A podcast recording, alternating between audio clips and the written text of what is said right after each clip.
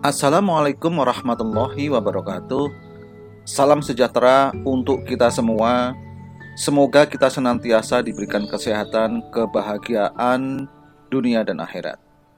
Sahabat, sahabat kampung NLP yang berbahagia. Selamat bertemu kembali dengan saya Hari Dewanto dalam program audio play yang akan rutin nanti kita produksi untuk memberdayakan kita bersama.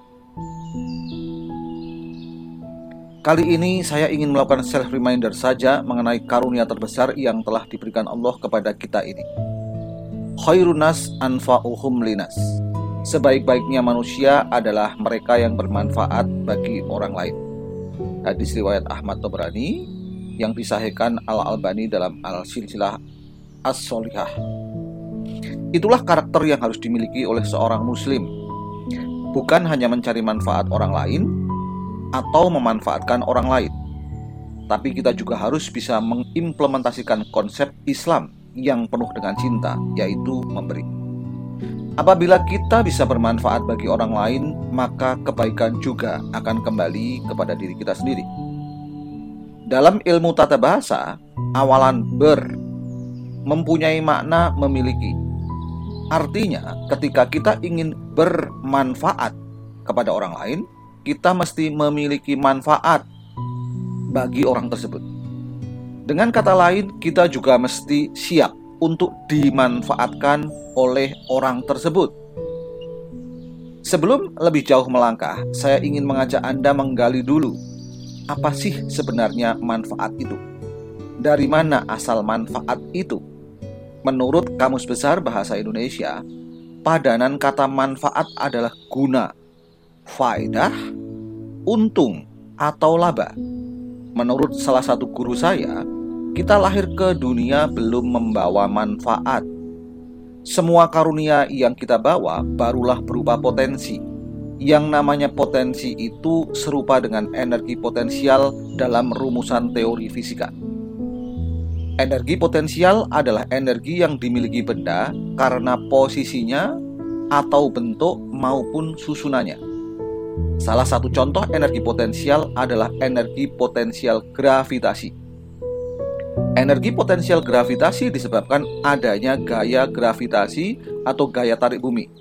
Suatu benda memiliki energi potensial yang besar jika masanya semakin besar dan posisinya semakin jauh dari bumi. Energi potensial tidak akan memberikan keuntungan apa pun kepada alam semesta ketika belum dikonversi menjadi energi kinetis. Seperti air terjun yang dikonversi oleh turbin sehingga menjadi penggerak pembangkit listrik. Sepanjang hidup kita, potensi yang diberikan oleh Yang Maha Kuasa pastilah beragam. Misal, suara yang bagus, keahlian memasak, kemahiran berbicara, dan lain sebagainya. Meskipun Anda memiliki potensi berupa suara emas, namun selama Anda hanya menyimpannya untuk kepentingan sendiri dan tak satupun orang lain ikut menikmatinya, selama itu pula suara emas Anda hanya akan menjadi sebuah potensi. Ketika suatu hari Anda berkenan menyumbang suara emas Anda demi menghibur orang lain, saat itulah satu potensi Anda terkonversi menjadi manfaat saat itulah Anda menjadi bermanfaat alias memiliki manfaat untuk sesama.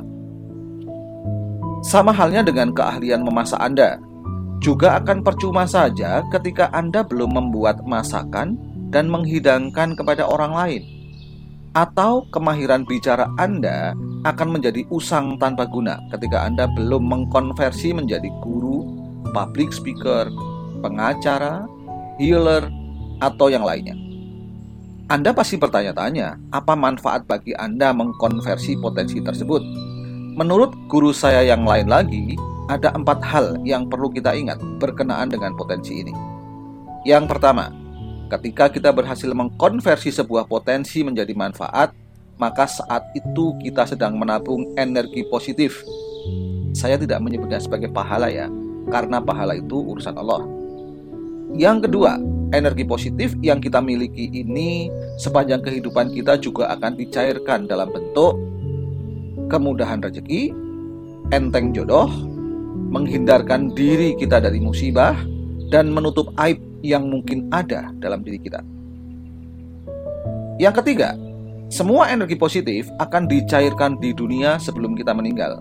Dan yang keempat, ketika menghadapi sakaratul maut nanti, kita juga akan ditanya, apakah semua potensi yang diberikan kepada kita sudah dikonversi menjadi manfaat. Sahabat, kampung NLP yang berbahagia, Baru-baru ini tersebar berita mengenai artis sinetron yang terbongkar menjadi gadis panggilan secara online. Banyak komentar baik prihatin, mencela ataupun kasihan kepada artis dengan inisial HH tersebut.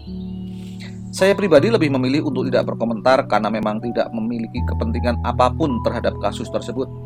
Pertanyaan yang muncul justru apakah HH adalah satu-satunya artis yang menjalankan praktek prostitusi online tersebut.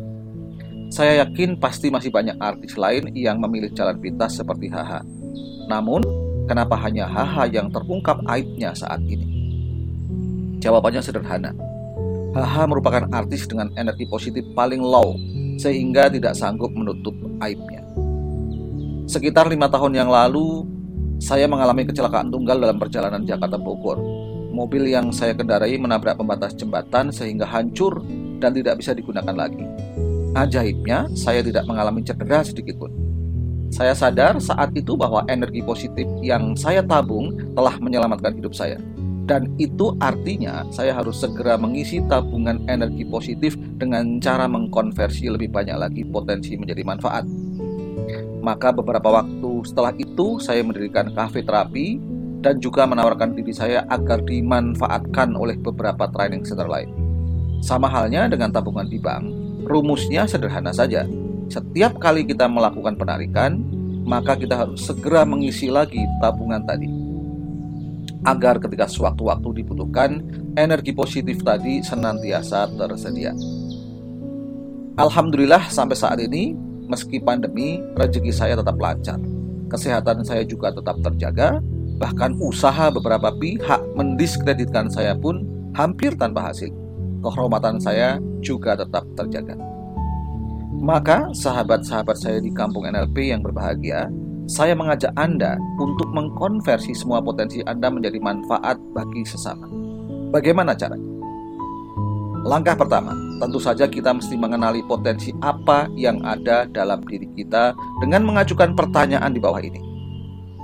A. Untuk apa Anda dilahirkan di dunia?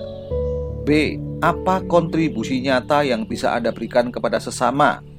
Dan C. Ketika meninggal nanti, Anda ingin dikenal sebagai apa? Langkah kedua, buatlah catatan sederhana mengenai potensi-potensi tersebut. Dan langkah ketiga, buatlah rencana pengkonversian potensi tadi dengan jelas dan jalankan rencana tadi dengan bahagia. Atau anda bisa mengecek program-program kami di www.kampungnlp.com atau bisa juga di www.thecafeterapi.com atau Anda bisa menghubungi saya melalui WhatsApp di 0817 903 9372. Jika semua langkah tadi sudah kita lakukan, insya Allah kita akan menjadi rahmatan lil alamin atau rahmat untuk alam semesta. Semoga bermanfaat. Salam bahagia. Saya Hari Dewanto.